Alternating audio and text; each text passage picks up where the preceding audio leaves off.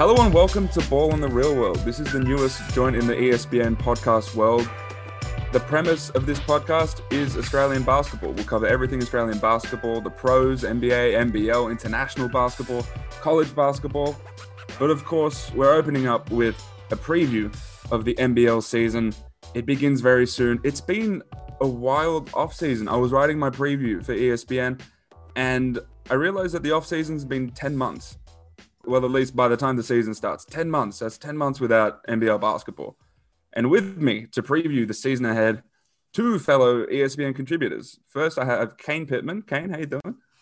I'm doing well. Like you said, we've had a few roadblocks here. I think I'm ready for basketball, but I just don't want to get too excited. I mean, the, the start of the NBA season has sort of tempered me because that's felt a bit preseasony too. But hopefully, the start of the NBL season is it kind of starts with a bang. But Kane isn't the only person with me. Of course, I have another ESPN contributor, Steve Smith. Steve, hello. Olgun, g'day. Kane, g'day. It's uh, I'm I'm really excited. I'm I'm not tempering at all. I'm all in. Let's uh, let's let's get the ball up and and let's get going. So the way we're going to frame this conversation we'll have today is through a sort of winners and losers things. Out of the off season, going into the regular season, who are winners and who are losers? And I think we're going to get right into it because God, I want this stuff just to start. And so the Adelaide 36ers, Kane, I'm going to throw it to you to start off. Right? They added uh, Donald Sloan as one of their imports. They added uh, Tony Crocker as another import, who I think will come off the bench. A lot of talk around Josh Giddey. Isaac Humphries is their sort of key local signing. Kane, winner or loser? Adelaide 36ers. I don't know. Honestly, I don't want to have a cop out straight away, but Adelaide's one of my teams that I have a question mark next to because I'm just not really sure what to expect from them. And part of the reason for that is what you just touched on the imports with Sloan and Crocker because they've actually just been able to join the team recently here. And I think there's there's a couple of teams that are in the same boat, but I will say that Adelaide, for me, I think it's going to take a little bit of time for them to figure it out. Uh, I, I think they're going to be exciting. Obviously, headlined by Giddey, uh, who everyone in Australian basketball is certainly looking forward to watching. But I've got a question mark. I, I'm not sure what to expect from Adelaide. It's very exciting. We get to start the podcast with Kane sitting on a fence. That's really awesome. um, Steve, how much I want to know winner or loser, and then on top of that, how much are you putting the success of this team on how good Josh Giddey is out of the gate?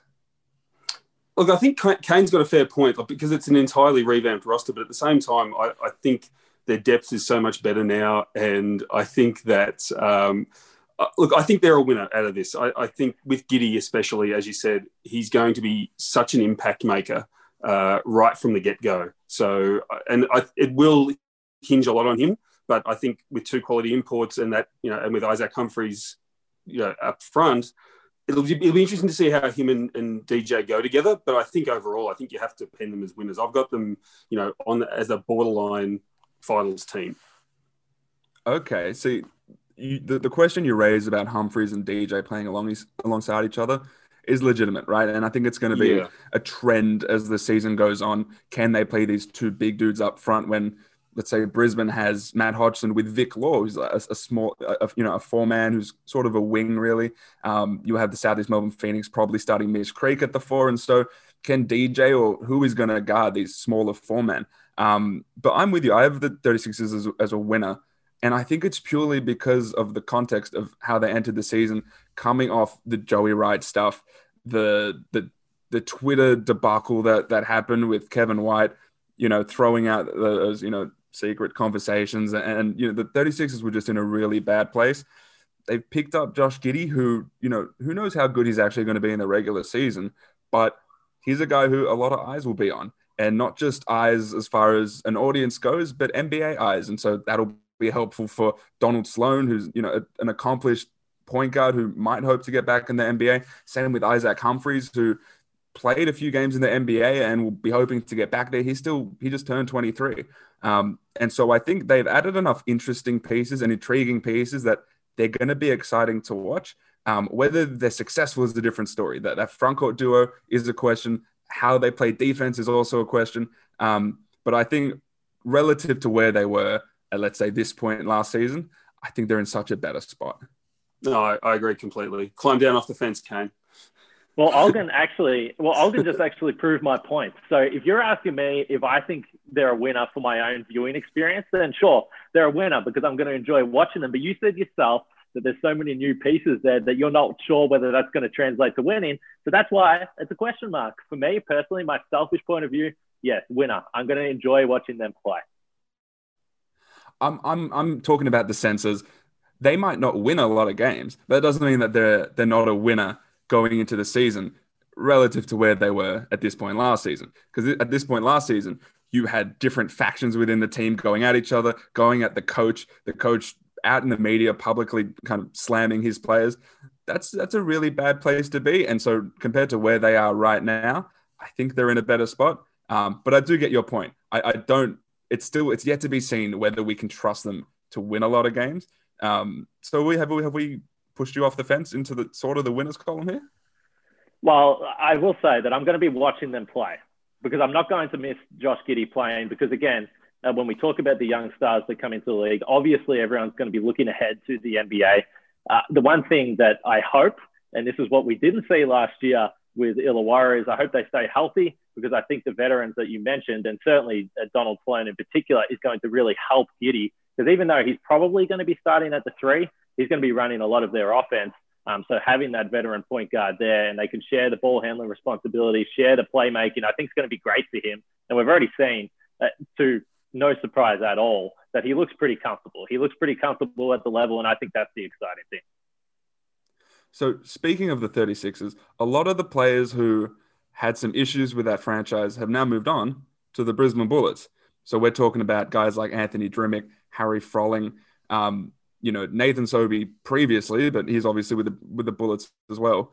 Um, Steve, where, do, where where are you putting the Bullets? They've added Vic Law and Orlando Johnson as their two imports. I think a lot of people are high on Vic Law. Um, you know, he has he's that he's one of those guys who has the potential to lead the league in scoring. Um, but they did lose Will Magnay, who is a massive loss when it comes to just purely rim protection and then finishing at the rim. Steve, what, what do you have the, the Bullets as, winner or loser?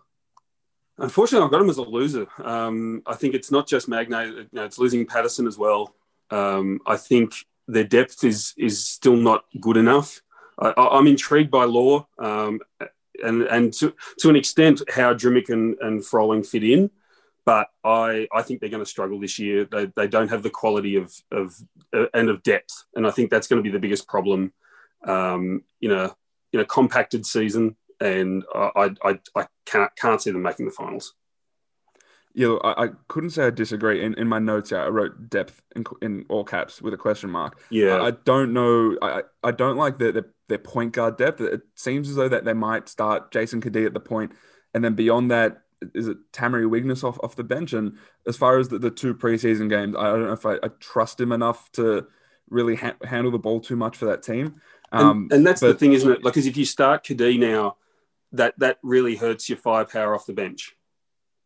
Right, and and look, in saying that, I am really high on Drmic, and I think Drmic will come out and have a big year. He had he shot the lights out in preseason. He looks like maybe the best, one of the best sharpshooters in the NBL. Um, and I think he's going to have a big year. Froling seems to be. I'm, I'm really I'm sitting on the fence on Froling. He looks like he could take that next step right? And we've been saying that for a while, but it looks like that that's kind of on the horizon. So with Magnay gone and, and Matt Hodgson, you know, in like perennial foul trouble, you know, Froling has the potential to to break out and have that season that we hope and he has the potential to have. Um, but again, losing Patterson is big. Um, losing Magnay is maybe bigger. It's just huge, and so I have them as a loser as well. Um, I think Sobey could be in for a big year just because they'll need him to have a big year. And like I said, Vic Law can potentially lead the league in scoring, so that that could change things for them. Um, but I just don't see how they got better relative to last year. Okay. Did do they? Sorry, I was just going to say, do they take some of the playmaking duties off Sobey this year? Do you think? I think they have to. Yeah. I, I don't think we, we've seen, you know, the, the, first two preseason games the Bullets played against the 36ers, we saw it was an undermanned Bullets team and Nathan Sobey was forced to play the point a lot and even against a 36ers team that wasn't at full strength, and obviously the Bullets weren't at full strength either. Sobey just didn't look too great at that at the point. Um, I don't think we saw it as far as his previous seasons with the Bullets either, and so I, I think that sort of that experiment's over. Um, you know, Sobey at the two works, and we saw it in, in their last preseason game um, against Southeast Melbourne Phoenix. And so I, I think that's the go moving forward. And that point guard that does scare me. Yeah, again, I mean, you mentioned it, uh, Olgun there. A Vic Law could tip the scales if he comes out and has a monster season. But I, am always concerned when you're looking at a team and looking at um, veteran players, which obviously Sobey is, and, and even Froling. I mean, he's been around for a couple of years now. He's been in the league. He understands. But when you're, when you're saying that they might have big seasons, and and you're really just saying it because you think the opportunities are going to be there because the team might struggle, it's a concern. I actually have Froling in the mix, and I don't want to jump the gun a, a little bit here for most improved because I, I, think that the opportunities are going to be there. I don't think that necessarily is a great thing for the team in terms of wins and losses through the season, though. So I think when you look at this league now, more than ever, it's about star power. When you look at the best team, there's genuine stars on there, and I just don't really see it with Brisbane. So I've probably got them as a loser as well. So Kane, I'm going to throw it to you then. Andre Lemanis has been with this team for a good amount of time now. Um, they didn't make the the postseason last year. Is this sort of a like is this champ not champ is this finals or bust for Andre Lemanis? It depends because I mean he's a, he's a good coach and we know that he's with those with that team he's going to have good relationships with those guys. The question will be for the franchise. You mentioned it before with Adelaide.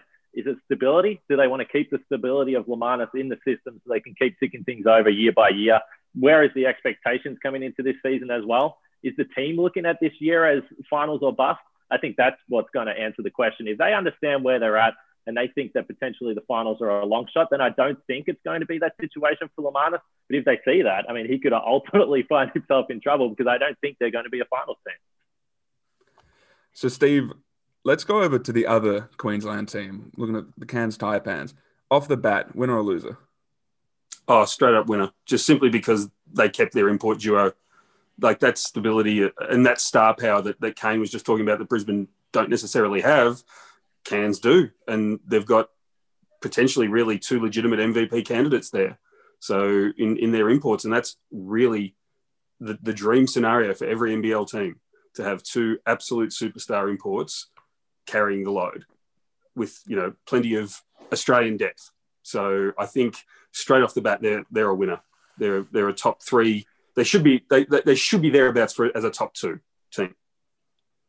Kane, uh, is it just straight up they kept Machado and, and Oliver um, and doing that in the context of being not a big market team? Is it just they were able to do that both on two year deals? Is it just they're a winner because of that and then and then some?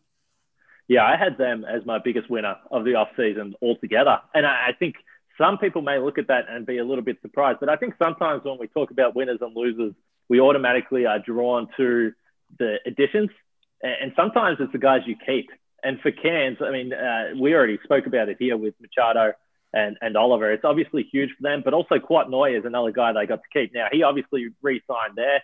There was some outside hopes I know from within his camp that he would be a draft and stash guy. He was always going to play for Cairns, but I think we forget some of the performances he had before he went down with injury as well. I remember still the, the 25 points against the Kings back in December was, was a pretty impressive performance. So I think those three, and then the other, the other big name, the other draft prospect we're talking about, Mojave King, obviously, again, he had a huge trial game the other night. So Cairns, the guys they were able to keep, as you mentioned, for a, a team like that that has lost MVP star caliber players in the past, it's a good sign for them.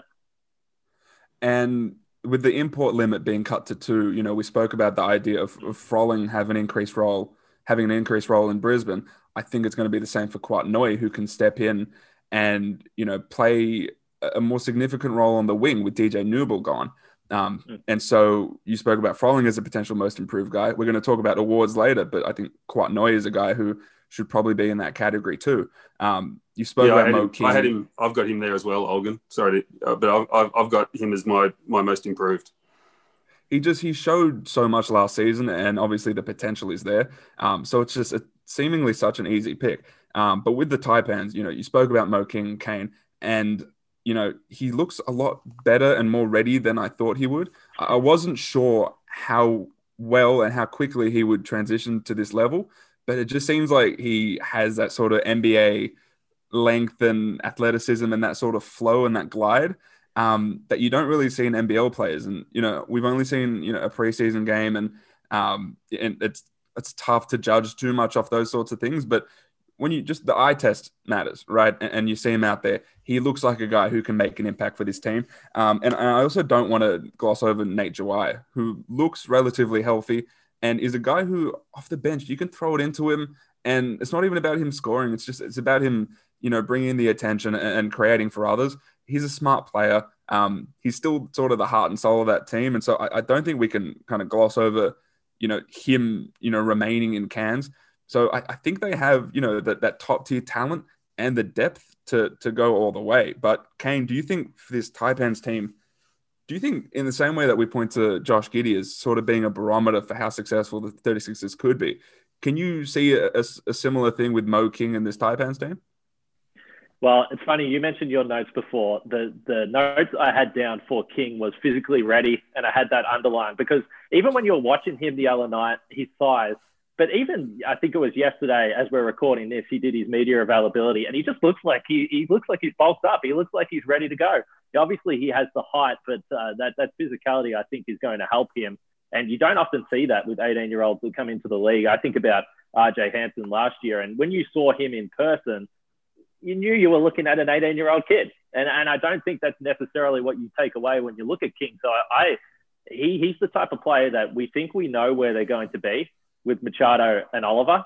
If Mojave King comes in and has a monster season, then he's the guy that can take them over the top. So he could be the difference. And I know this is a lot of pressure on an 18 year old, but he could be the difference between them being a, as Steve mentioned, a, a, a top two team battling in the finals to winning a title. I, I don't think that that's unreal, unrealistic.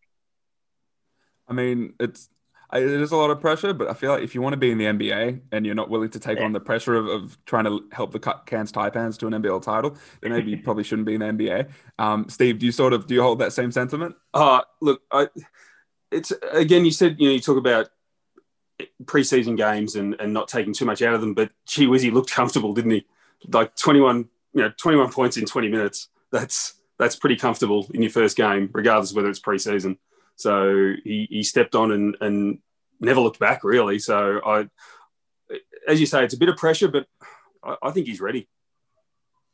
So you talk about teenagers coming in making an impact. It's what we saw with the Hawks last season with LaMelo Ball. Um, the Hawks this season look completely different. They have a new name. They have a new ownership, a new head coach. Um, practically all new players because they had to just build up their roster effectively from scratch. Um, for me, the Hawks I have as winners just because they went off potentially not existing as an organization to having a good ownership group come in, um, bringing in you know Brian Goorjian, probably the, the best coach in NBL history, um, and then adding you know a, a slew of quality, talented guys. Whether they all come together is my question, but Deng Adel is, your marquee Australian. Tyler Harvey, who, who's another guy who I think could be in that conversation for leading the league in scoring. Justinian Jessup as a next star, right? They've just brought in a, a really cool crop of, of top tier talent. Um, and if, if Brian Goorjian can make it work, and I guess with him, there's no reason to think that he can't make talent work. Um, I think they're they're a sneaky good team, and I think they're an easy winner as well. Steve, what do you, what do you think? Oh, absolute winner. Just for all those reasons that you said, I, I think given where they were and their credibility, I think that, that that's as much as anything is a big reason why they're winners this time because now they have, as you said, a coaching setup that's completely revamped. The roster's revamped. There's hope and confidence that that they'll do well. And for me, they're a bit like Adelaide in that they're a, a borderline top four team. Yeah. Kane, Kane, what do you think about the Hawks? Do you think uh, we're putting a lot of pressure on Deng Adel, and I didn't even mention Cam Bairstow. Um, and then I think health also matters because Deng Adel's been a bit banged up. Cam Bairstow has been banged up too. But Kane, how do you what do you think about this Hawks team? Yeah, if there's any team that knows about uh, how, how health can derail you, it's probably the Hawks after last year. With it felt like all the star players that they they acquired uh, ended up getting injured. So that'll be one thing for them. I think the the hiring of Goorjian again, we keep talking about stability, but I just think it was the right move for this team to bring him in coming off the year that they had last year, which um, was obviously great for the league. It was great for Australian basketball, but it was a circus everywhere they went. It, it didn't feel like they were an NBL team trying to win games. They were just a, a show that was going around the league. So I think to get Goorjian in and still pick up some genuinely exciting young players, and anytime you can get an Australian, an Australian Sudanese in Deng Adel's uh, uh, point here, that could be in the NBA. He's a fringe NBA prospect, and you get him in to play the NBL and, and, and move around Australia, and Australian fans get to see this guy play. I think it's a huge win. It's a huge win for them. I think the one thing we know that Goorjian will get out of this team is competitiveness. They're going to compete. There was times last year where that wasn't the case. So on top of the fact that they are still just around, they're still a team. I think it's a, I think it's a big win for them. So I want to bring give this to you, Steve. I'm and I don't mean to to be insensitive here, but I'm a bit, a bit too young to to know how good a coach Brian Goorjian was. I never I, um, I never saw him coach in the NBL. Um, you know, he was in China by the time I started covering basketball, so yeah. I haven't seen him up close. Um, and so I don't I don't get not that I don't get the reverence around him because um, I obviously see his resume and I, I under I, I, can understand history. Um, but I, I, it's it's weird when, when people talk about it so viscerally. It, can you yeah. talk about just what Goorjian is? Oh, for sure. So I think the, the biggest thing is to tr- understand how how much of a rabble the Sydney Kings were before he arrived, and to understand that they went through imports just like they were, you know, changing shirts. Like it, it it's it's it's an incredible achievement what he did to bring them all together and then win three titles just by dint of not just good coaching. He's not just a good coach, but he's a consensus. So he brings people together. He brings teams together incredibly well, and that's why I think for for the Hawks, he's the perfect fit for this group. It's a brand new roster, but if anyone's going to make that chemistry work, that mix, it's going to be him yeah, it, it's it's weird when you hear people talk about him. Where you know, I have a chat with Patty Mills and the way he talks about Brian Goorjian. Yeah, Andrew Bogut mentioned that um, you know Goorjian being appointed as the Boomers head coach was something that nearly kept him from retirement. And in my mind, I'm thinking, like, how how good could this guy actually be? Kane, do you have? I, I don't know what your kind of historical context is as far as watching Gorge, but what, what do you, what do you think? No, as far as coaching style, I'm interested to see what type of basketball he has these guys playing because I think the big thing when you have a coach that spans uh, so many years and, and decades in this case, it's interesting. It's always interesting for me to see how they evolve with the game as well. And we've seen uh, in many circumstances where great coaches have struggled to move into the modern day basketball with the three point shot and, the modern offense and all those types of things. But the one thing that he has, and everyone that I speak to, I'm in the same boat as, as you, Olgun, in terms of not being um, as well versed as others in terms of what he does on the court, X's and O's wise. But every time you speak to someone, uh, they say that the, the, he brings teams together the, and the players love him. He's a player's coach. And I think that that will be the big thing. When you have a, a roster with so many new faces that are going to be coming in, and really the key players for the Hawks are the new faces. The guys that are coming in are the ones that are going to have to produce. Uh, I don't know whether there would be a better man just from who you speak to, what you hear. I don't know if there would be a better man to bring them together. He'll um, so, he'll also play the you know everyone's against us card better than anyone else in the league this year. like nobody nobody believes in you in you guys, and we're going to show them. That's it's it's it's not as basic as that, but it, that's a card that will be played by them this year. I think their roster is sort of matches that too. When you think about Deng Adel as a guy who wants to get back in the NBA, uh, Cam yep. Bairstow is someone who I think a lot of people have written off because he's had some injuries. He's been out of the Australian spotlight for a little bit now. Um, and I and I think Tyler Harvey is also a guy who wants to get back in the NBA. So that sort of sentiment, I guess, fits with that roster. Um, moving on to a team that has, I guess, so Brian Goorjian will be coaching the, the Australian Boomers, the starting power forward for that team.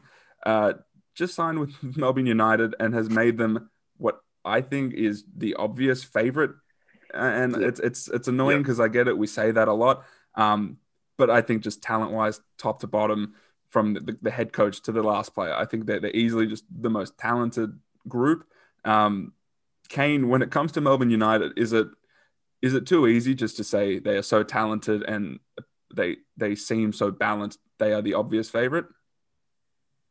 Well, at the moment, we can only go on what we're looking on uh, paper, and I'm looking at it, and I've got the starting five, and McCarron, Goulding, Hopson, Barlow, Landale. There's no starting five that's more talented than that individually on paper. So they are the favourites. Uh, we'll see what happens when the games start. The one thing I will say with Melbourne United that's going to really work in their favour, uh, we spoke about it with Cairns, the fact that they bring back Oliver and Machado. The bonus that United have is Landale's been in Australia since March, and you spoke about the, the 10 month off season. He's been with these guys. So it's not like he's coming out of hotel quarantine and joining the team two weeks before the season starts. He knows these guys. He's been practicing with, with them for months. Uh, so they're going to have an advantage there. They're going to have some familiarity by the time the season kicks off. And, and it's also, you know, Landale spending time with you know, Chris Goulding, with the Boomers. Yeah. He's just been around this this crew for so long. Um, and I think so. You, I assume you have them as winners. Um, hard, hard. It's hard not to. Let's be honest. Um, so, so look, I, obviously I have them as winners too. Um, and I think it also comes down to not just the fact that they are so talent, cause, talented, because when you look at last season, you know, Melo Trimble and Shawn Long are super talented, right? And, and you can, again, easily point to them and say, this team is just so good, it has to work. But this, this season does feel a bit different where, you know, I, I think you're putting ego aside a little bit. And it seems as though this team's a bit more balanced um, and a bit more sort of reasonable when, when it comes to, you know, you, you know who your scorers are. You don't have a point guard who needs the ball in his hands because Mitch McCarron is, is a guy who just has a nose for the ball and will go get his own. Um, he, he's a great defender, that's sort of the heart and soul of this team. You know what Chris Goulding can do. And again, we forget that Scotty Hopson was maybe the most talented player in the NBL last season, too. And so, you know, throwing him in the mix with Landale, who Landale can go get you, you know, five points and 20 rebounds or 20 points and, and 10 rebounds, right? He can do it all. And I feel like he has the maturity to to just seamlessly, you know, slip into this roster and just make an impact where he needs to. Um, so I think that's the big key. And then I think they have depth. You know, Shea Ili is, I think, could be a starting level guard in the NBL. He comes off the bench for this team. Jack White, I think, is a really good energy guy off the bench. Um, and I, I, don't think we should blink at Yudai Baba, the, the, the Japanese guard, who I think is just so dynamic. He's just going to cause just a lot of a lot of trouble for opposing benches because I think depth is an issue across the NBL, and I think Baba has the potential just to be this sort of roadrunner and just attack these dudes with with his you know dynamic energy. Steve, Steve, what do you think about United? Yeah, I think like obviously we've all got them as, as a winner, as a clear winner from from this off season every year we you know people pick United and it's just simply based on the talent. But I think and the question, the perennial question about Melbourne United is is there enough shots to go around? But I think you're right. This year feels a lot different. The chemistry just feels better. As you said, McCarron doesn't need 20 shots a game to be effective at that position. And as you said, Landale's versatility and Hopson's versatility, like that's a that's a proven veteran, a professional veteran player who is going to get the job done. You know he's going to get the job done. So I think top to bottom, and as you said, and Shea Ili was one of my picks for sixth man of the year because I think you're just going to see him come off the bench and he's going to give opposition teams just fits with how he plays. And I think, yeah, top to bottom, they're just the clear title favourites.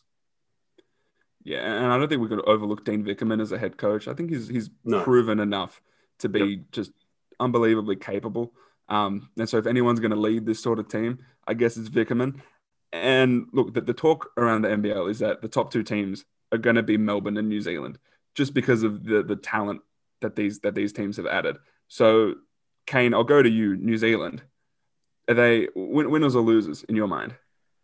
Well, they're losers because they can't be at home right now, and I, I, I think honestly, honestly, this is this is going to be the big question mark with New Zealand. We've seen it in, in not just uh, basketball, we've seen it in other sports when teams have been relocated. It's a clear disadvantage for them, and I know that uh, there's teams all across uh, the league that are doing similar things, and certainly right now, as we're recording, there's going to be no games in Victoria, there's going to be no games in New South Wales for the first couple of weeks of the season.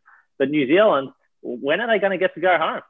Uh, and I, I, think that's a, that's a genuine uh, question mark over this team, uh, and I think it is something that I, I, don't know how you quantify it, but I think it is going to impact them, and, and it'll be a question of whether they can still come together. Maybe it helps them. I, I know that it, it, depending on what type of group they have, but that's the first thing I think of when I think about New Zealand. It's certainly a disadvantage. So I'm thinking about obviously the Toronto Raptors, who about right. who, I, who I think made really good off-season acquisitions. I, I think they were a solid team, maybe like a top four team the East going into the NBA season, based in Tampa. Their season has gone off to a horrendous start. Do you think, despite the the talent that the Breakers added, Tai Webster, who I think is a legit EuroLeague guard, Corey Webster coming off the bench, which I think speaks to more than just the depth that that team will have, but I think just the, the chemistry and maturity that I think they'll have relative to last season. And then Colton Iverson's another EuroLeague guy. Lamar Patterson is, is pretty proven. Do you do you think that the idea of being based outside of your home and potentially, and I think probably not ever getting a home game for the season, do you think that that is such a, a big thing for them to overcome that that it could kind of mess with their talent? I think so. I mean, I really do. I mean, we'll see. I, I think that they're talented enough that I still have them uh, making the finals, but I just think it'll be something to watch through the season, particularly if they start to lose a couple of games in a row.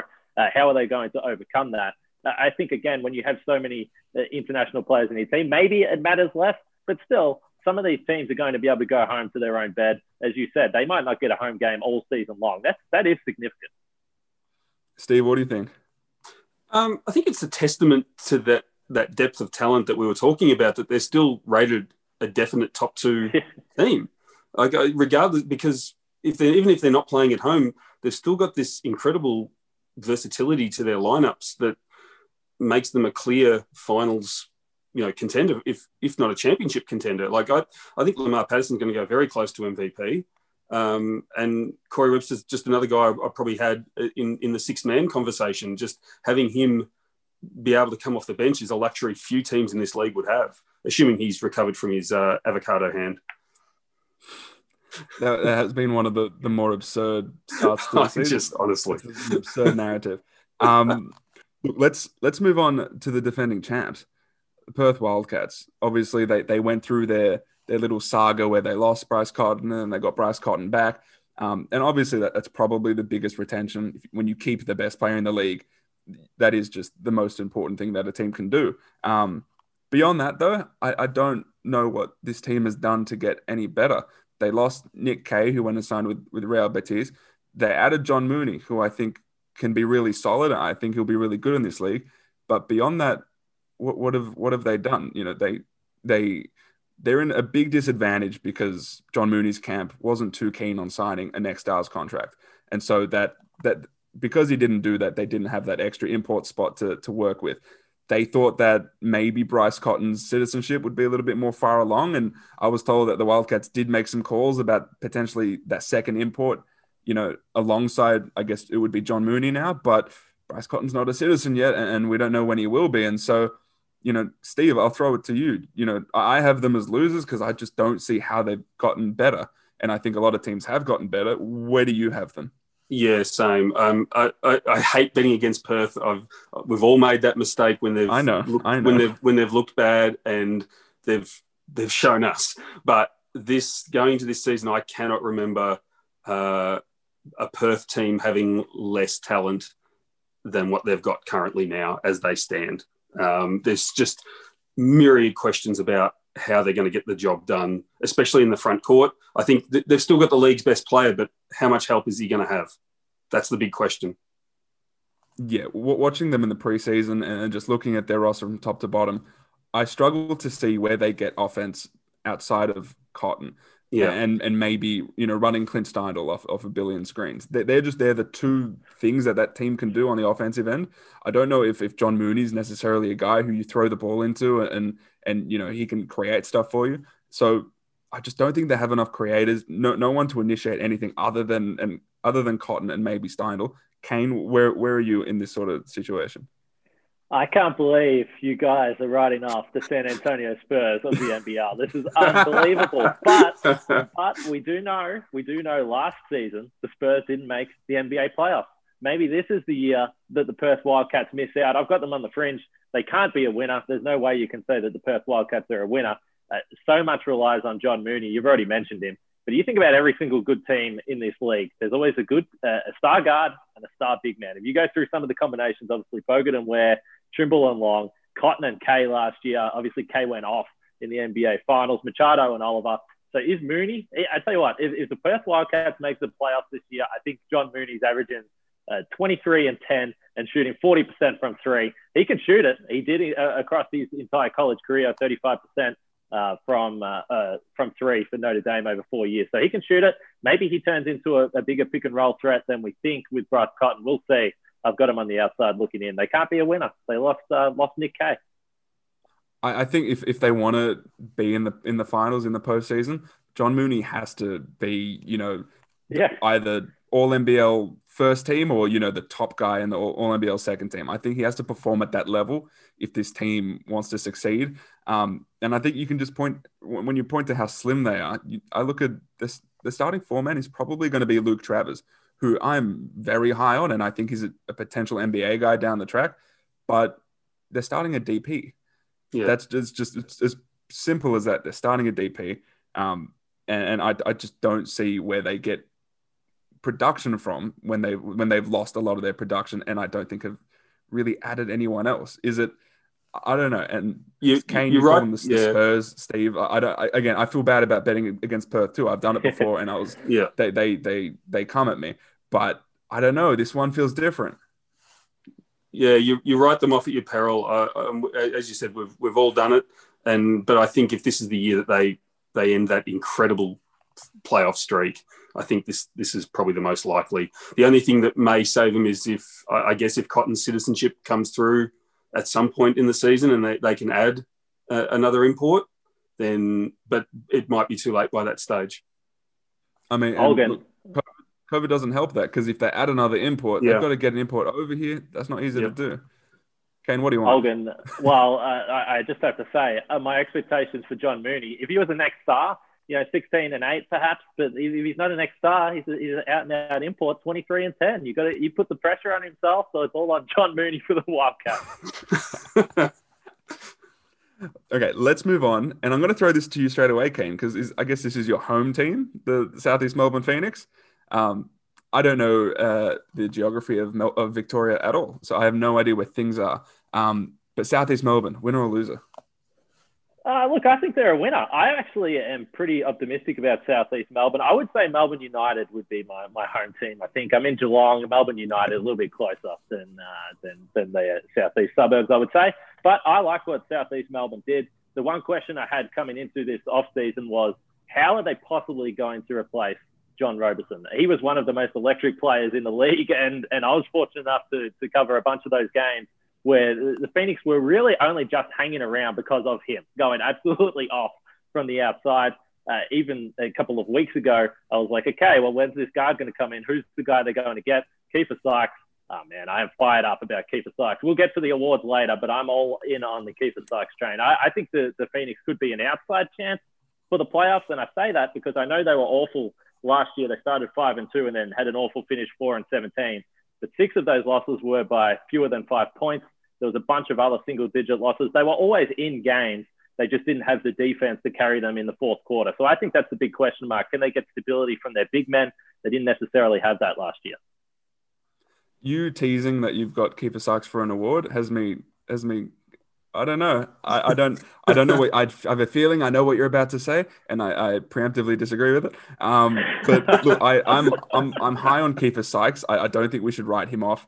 Um, you know, he's been really solid at a high level for for a good amount of time. So I think he's gonna. I think he'll come in. and I think he'll make an impact. Mitch Creek has been really really impressive in, in the preseason, and I think if if there's a, a, local who has a chance to win MVP award, I think he's probably in the running too.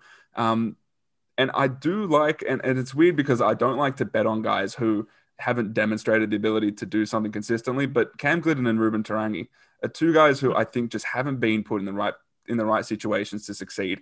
I think this is the right situation for them to succeed. And so if, if they are able to produce in a way that I think they are that, that they're capable of, then then this team goes to another level. I think they I think they're just really balanced across the board, you know, from one to five. I do have questions about their depth. Um, Kyle Adnam has been weirdly good in the preseason.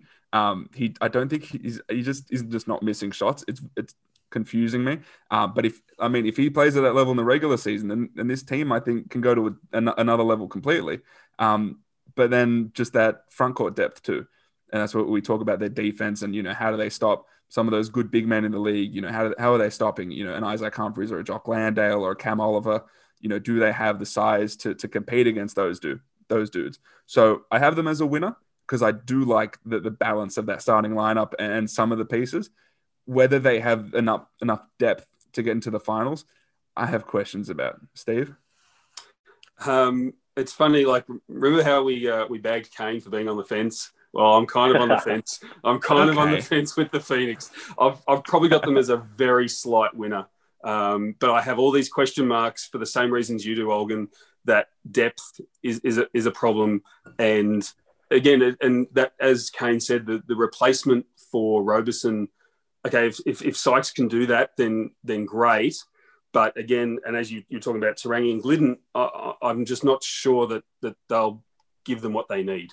Um, and again, if they do, then they'll certainly be far more.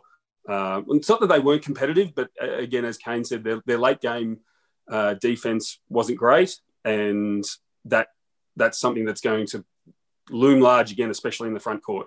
Um, as you said, like there's some bigs in this league who are, who are going to terrorize them. I think.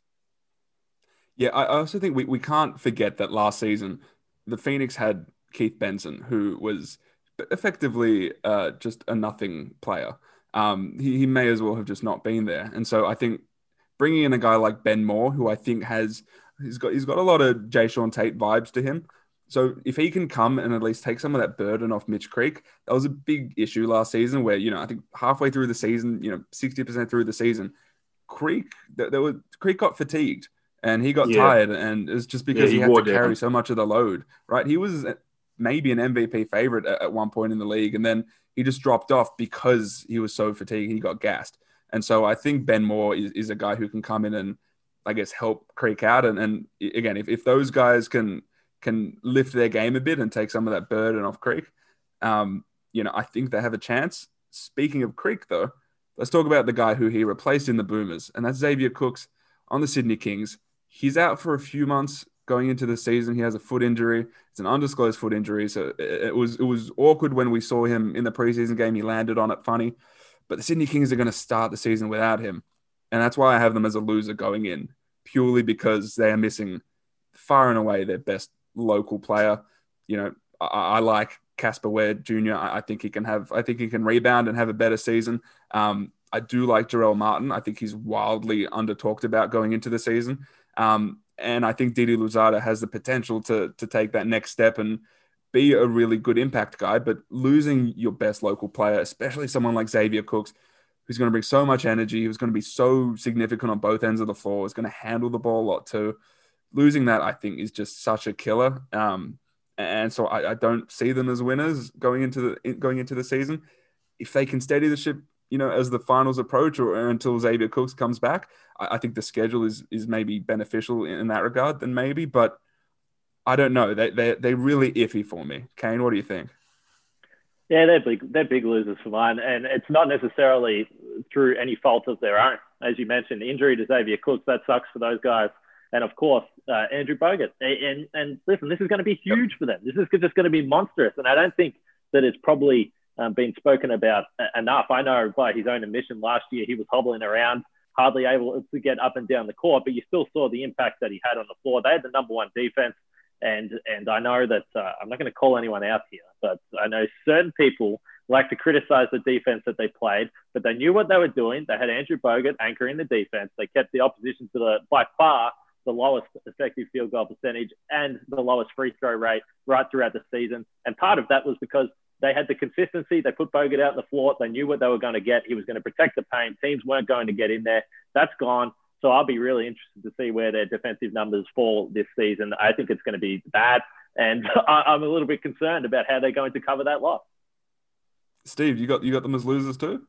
Yeah, unfortunately. And I think the other thing that, as Kane pointed out, Bogut, not just defensively, but not through his scoring, but just his ability to to move the ball through the offense and because he's so smart, I, I, it's such a big loss at both ends of the court for them, um, and not for necessarily obvious reasons. Um, and and again, as you said, losing Xavier Cooks like that, it's just it hurts them so so much. Um, Louzada is going to step up. I'm I'm in full agreement with you there. But again, depth, and it, it's just, I think it's going to be a long season for them. So we're going to go straight into some awards predictions. Now, this season again, uh, the, the, the NBL dropped the first two week two weeks of the, or the two first two rounds of the season. They're going to have this rolling schedule, but you know that doesn't mean that we can't make our predictions for the end of season awards. Um, MVP Bryce Cotton's the reigning MVP. The Wildcats have him back. I think there'll be more of a burden on him. Kane, I'm going to throw it to you. Tell me, tell me you don't have who I think you have at this spot. well, I, oh, I'm already laughing because now you've set it up. So I tell you what I've got, and again, I don't like to get a reputation for sitting on the fence, but I, I actually had two. I, have got, I've got, I've got two names written down. Uh, one is Mitch Creek, and then I've got slash Keifer Sykes. And the the safe take if I'm going to pick a Southeast uh, Melbourne Phoenix player would would be Mitch Creek. I think you pointed to it. I think he's going to put up massive numbers. I think he will benefit from uh, the second campaign where he's the guy because really that was the first season that he's had to play to that level. He was playing like an absolute maniac in the first weeks of the season. I think he did fatigue, but I'm all in on Sykes train. I'm not. I, am telling you, I'm, I'm, not big on the hot takes. This is this is my hot take for, for this podcast. Keep it Sykes. Um, don't let me down, man. Steve, Steve, who's your MVP?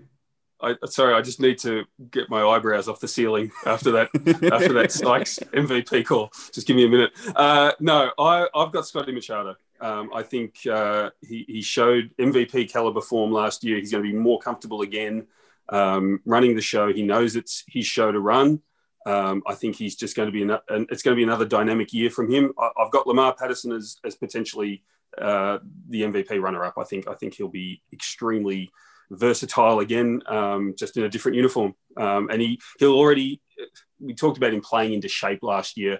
Um, it's not that he was in bad shape, but he he clearly had some rust that he needed to shake. He's already been playing um, overseas, so I, he won't have that this season.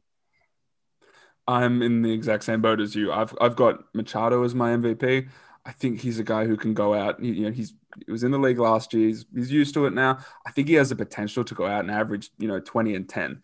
Really, he's he's just he's got such a good feel. I, I like the guys that have next to him as well. I like Kouat Noi and I like Magic Deng and Mo King. You know, filling the lanes. Mirko Djeric as a shooter. I think Fabian Krslovic is gonna is gonna kind of step up a little bit too.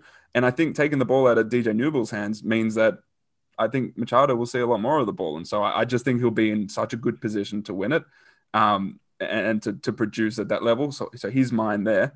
Um, I, often we don't talk about rookie of the year as like as the next big award but i think this season there are so many good australian rookies and just rookies in general that i think it's it's one of those awards that's i think it's, it's going to be pretty fiercely fought after um kane who's your rookie of the year pretty boring i, I think i think it's going to be josh giddey I, I think that he's going to get the opportunities right out the gate uh, again, I know it's not the most exciting pick, but just watching him already to this stage, he looks so comfortable. He's going to have the ball in his hands, and he's unique to be starting at defending threes, uh, twos, threes, and then uh, handling the ball and creating offense on the other end. He's going to be great to watch. Uh, probably the most talented young guy in the league. I think he has to be the, the, the pick he's he's one of my you know potential picks, but I think if, if yeah. I had to go with one, I might go with Justinian Jessup because he's shown a lot with the Hawks so far. I think he'll get a lot of the ball. He's not afraid to shoot it. I think he has the ability to produce well enough that he's definitely going to be in the conversation, if not toward the top of that conversation.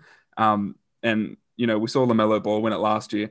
I, I, get it that there'll be a lot of hype around Giddey just because, you know, he is the potential draftee, the Australian, you know, point guard. He will make some, you know, sexy passes, but I think Justinian Jessup has a potential to produce at such a high level that he'll be in that conversation. Steve, where are you in the same boat as one of us?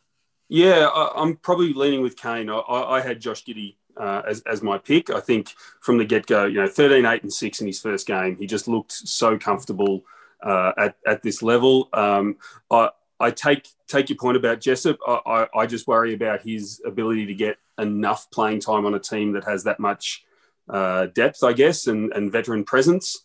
So I just think he's going to have the ball in his hands a lot, and he's going to catch a lot of catch a lot of votes just by dint of that. So last season's defensive player of the year, I think the NBL calls it the best defensive player award. Um, DJ Newbill, he's out of the league. The award is up for grabs. Um, I have Mitch McCarron as my defensive player of the year. I think with the talent that United has to basically take the offensive load off of him, I think he just has the potential to be just the most annoying man on earth defensively. I think he'll he'll he'll just be such a nuisance. He's already really good on that end, guarding on the ball, off the ball. So I, I just think the award, I think the award's his to win. I have Deng Adel as my, maybe, you know, we'll see what he can do. Uh, but I got Mitch McCarron. Kane, who, who you got for best defensive player? Well, it's interesting you mentioned Deng Adel, and it's also interesting that Steve just mentioned the depth on the Hawks. Uh, I like Justin Simon because this is actually is a guard award. We've seen it with, uh, or guard slash wing award. We've seen it with obviously Martin uh, Torrey Craig, DJ Newbill. We've seen these guys. So traditionally, uh, overseas in other leagues, we see Defensive Player of the Year in the NBA is a big man award. That's not necessarily the case uh, here uh, outside of Andrew Bogut a couple of seasons ago. So I like Justin Simon. He's going to have to play. They're going to need him to defend, and there's so many good guards in this league that I think that he'll get a reputation for taking those tasks if he has a couple of those big marquee matchups where he plays well.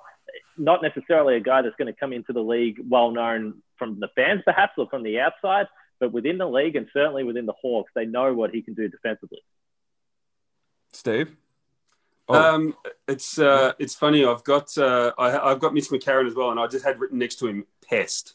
Like he is just going to he is just going to absolutely annoy everyone. Um, I, I, I, did like your Adel call as well. I, I, had him listed as a possible. And look, potentially, I don't think either of these guys are going to win it, but they might be in the conversation. Uh, Mitch Creek, his workload probably means that he just probably can't give it enough attention, but the potential is there um, for him always. Um, and again, offensively, he'll get all the attention as well. But Cam Oliver as well could potentially garner some votes. I think with with Newbill not there as well, but I think it's Mitch McCarron's to lose. Kane, you touched on a potential most improved selection. Who who have you got? Yeah, I got Harry Froling. I think it's going to be opportunity. I think he's going to get a chance to play a lot. You sort of touched on it. He's been a guy that I think we've all been watching, and we see it from time to time. He has big games. I think this is the year that the opportunities will be there for him to put it all together. I, I, I think there's a chance for him to put up some some uh, decent numbers. We'll say that. Look, like I mentioned before, I've got Kouat there. I, again, I just think the opportunity is going to be there. DJ Newbill gone means that it'll open up for him, and I think he has the talent to step in and just do a lot of different things for that team. They're going to need, you know, a third option. I think Noi has the potential to be that. So I got Kouat Noi as my most improved. Steve? Yeah, I think we, we talked, we touched on it earlier, both of us, that we were really high on him um, being able to step up to that that third option.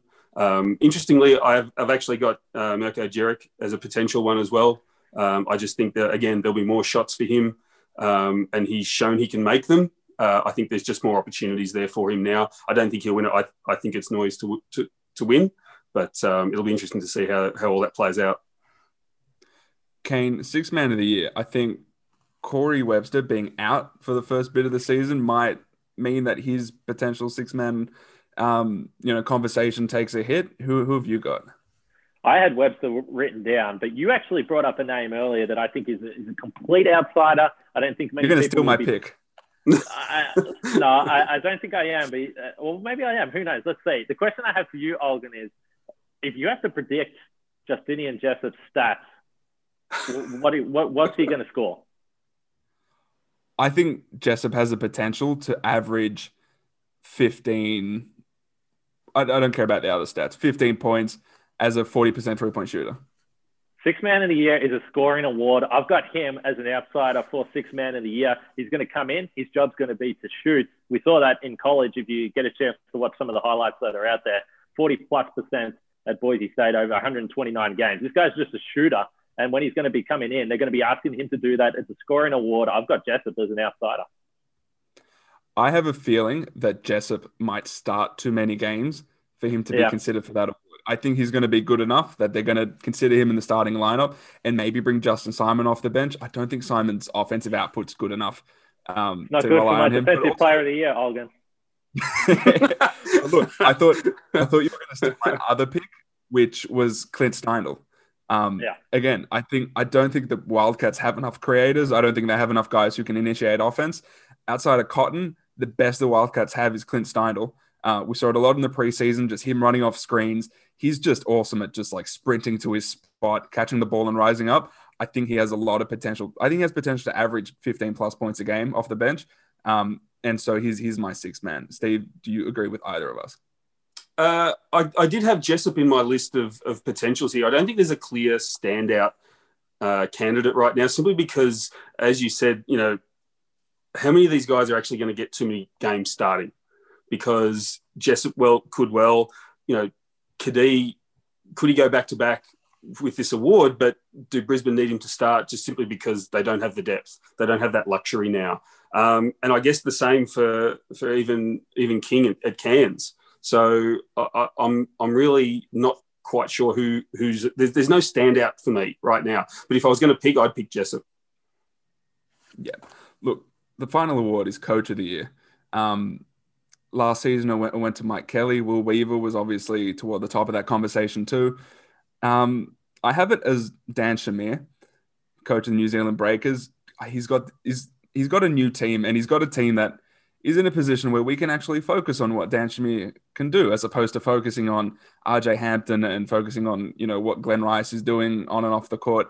Right, we can focus on Dan Shamir as a really solid X's and O's guy, um, and I think they brought in a really good balanced team that is really smart as well, and I think they'll run Shamir's stuff really well. Um, so I, I, think he should go in as as a, probably the favorite for Coach of the Year. Kane, it looks like you disagree with me. No, I agree with you. I was disappointed that you stole my pick. I, uh, I'm so sorry. I'm not sorry. I've got him as, I, have got him as well. I, I felt bad for him at times, you know, particularly in the post-game press conferences last year. It was an extremely difficult job uh, with that team. The, the players were always rotating through. There was injuries. There was off-court stuff. There was all sorts of things going on. And the other big point is what I mentioned earlier in the show. Uh, he's going to have to manage this team away from home. And I think that that's going to deserve some credit as well. So if they do end up finishing in that top four, potentially top two, uh, he should get a lot of credit for that. And, and I think it's I think it would be well deserved as well after what we saw last season. Steve, do we have consensus? Uh, almost. I've, I've got him as a, as a top two. I've got Brian Goorjian in there as well. I was just simply I cannot I, I cannot rule him out just simply because of the way he builds teams and the job that's in front of him isn't easy, and yet he's the best man for the job. And I think he's going to go very, very close to to, to that award. Um, but I think if, as as Kane said, if if New Zealand do well and they don't play any home games, then then I think Dan is is well deserving of that award. Goorjian has six of them already, doesn't he? Something like that, yeah. yeah. Christ. So look to finish up. This is this was our, our first panel on Ball in the Real World. And thank you both for joining me. And I hope to do more of these. Again, we're not just touching on the NBL, we'll, touch on Australian basketball as a whole. So whether that's the international game, obviously Tokyo is probably coming up, but we'll see what happens. Um, you know, the NBA college ball is also something that I want to touch a lot on um, because we do have some really good prospects coming through. Um, one thing I did want to kind of add to these sorts of panels was a little segment called Get Real, which is just uh, a, a section where I don't like the idea of hot takes, but just just a minute little block where we can all just speak our mind. And whether it's a hot take, whether it's something that you know a decision maker has has done that that irks you or that you just you disagree with or something you just want to get off your chest, I want to give everyone a minute just to sort of get real with us. Just be honest, no filter. Tell us what you think about something. Does anyone have a preference as far as who goes first? Uh, I, I, am I'm happy to go. Uh, I'm, I'm happy to go, and I can just say anyone that doesn't agree with my MVP pick of Keifer Sykes can get stuffed. No, that is, that is actually that's actually not that's actually not the direction I wanted to go down. I don't have anything negative to say right now because we we're about to have basketball, and we've been waiting ten months, as you said. So I'm actually it's actually going to be a bit of a positive. I've seen some people just out on the Twitter sphere, out online, making some sort of negative comments around the NBL Cup that's going to be in Melbourne. Uh, we hope from February 20. I think it's great. I think that this is awesome. I think we're seeing this with sports right across the world. We saw it obviously last year with footy, the, the this type of tournament or festival of basketball, whatever whatever it is that you want to call it. I think it's awesome. I think it's great for the TV viewers. I think it's great for the fans and for basketball fans in Australia and obviously Victoria in this case that haven't had sports for so long. I think it's going to be great for the league, uh, and I, I think it made sense to hold this in Melbourne. That's the other thing. The league headquarters are going to be just down the road. There's two teams that are in Melbourne. I think it's going to be great. I, I just don't understand if you're a basketball fan how you could possibly complain about this. I think this is going to be great. Okay. I mean, you live in Melbourne, and I don't. so I get, I, I get it. Olgun, um, Olgun, Olgun. Let, let me just let me just tell this story. So uh, I, when no one was able to travel between states anywhere at all, I, I randomly found out that Olgun, uh, by chance, was in South Australia traveling around the country on work duty. So listen, Olgun, you, you've had the good life for the last 12 months. So we, uh, you know, give us something. Give us something here in Victoria. Give, give us Melbourne people something, Olgun. Come on you can have the NBL Cup and also those members games and, and okay, okay, sure. Um, Steve, what, what have you got? Um, I'm a bit like Kane in that I'm trying to keep it positive. Mine's probably more a lament than anything else, and that's that we're only now seeing FIBA Patty in the NBA. I just I had I would have loved to have seen FIBA Patty for the last four or five years in the NBA, just shooting without conscience, just absolutely destroying defenses from from long range. Um, I, I, think what he's doing now is what we've all wanted him to do for a long time, and he just he fills a team role so well that he's never felt the need to. And I just it's something that I wish we'd seen a long time ago. I can I can sympathize with that. I really can. Um, my the thing that it doesn't irk me. It's it's not even a hot. It's not a hot take it's a take of, of some like temperature. and I, I, don't know if you guys would agree with me, but I think this current crop of next stars is better than the last season's crop of next stars. Um, and I don't know if that's a controversial thing to say because LaMelo Ball is LaMelo Ball. He was a top three pick, and the way he's playing in the NBA right now makes us think that this was a really good pathway for him. But I think, you know, Josh Giddey, Mojave King, Justinian Jessup, Didi Louzada, I think they all have the potential to be starters in the NBL this season and produce as starters. Whereas I couldn't say that for all of the next stars last season. Terry Armstrong did not play. Didi Louzada played like a bench player, and RJ Hampton also played like a bench player. Uh, the, the only positive was LaMelo Ball, and he couldn't shoot at all. He was a 25% three point shooter. And so I think if Giddey can come anywhere close to the to the numbers that LaMelo Ball had. And I think he can go out and average, you know, 12, 6, and 6, something like that. If Mo King can do what we saw in these preseason games and Justinia Jessup can score the ball like we know he can, I think it's a really reasonable thing to say that this crop of next stars is better than last season's. And I think by the end of the season, we might say that they are far and away better than, you know, that first crop of next stars that the NBL had. This is all I have to say. I'm buying it. I'm buying it. It makes yeah. sense. Honestly, I'll, it does I'll, make I'll sense. buy stock in that. I like this. We ended on consensus.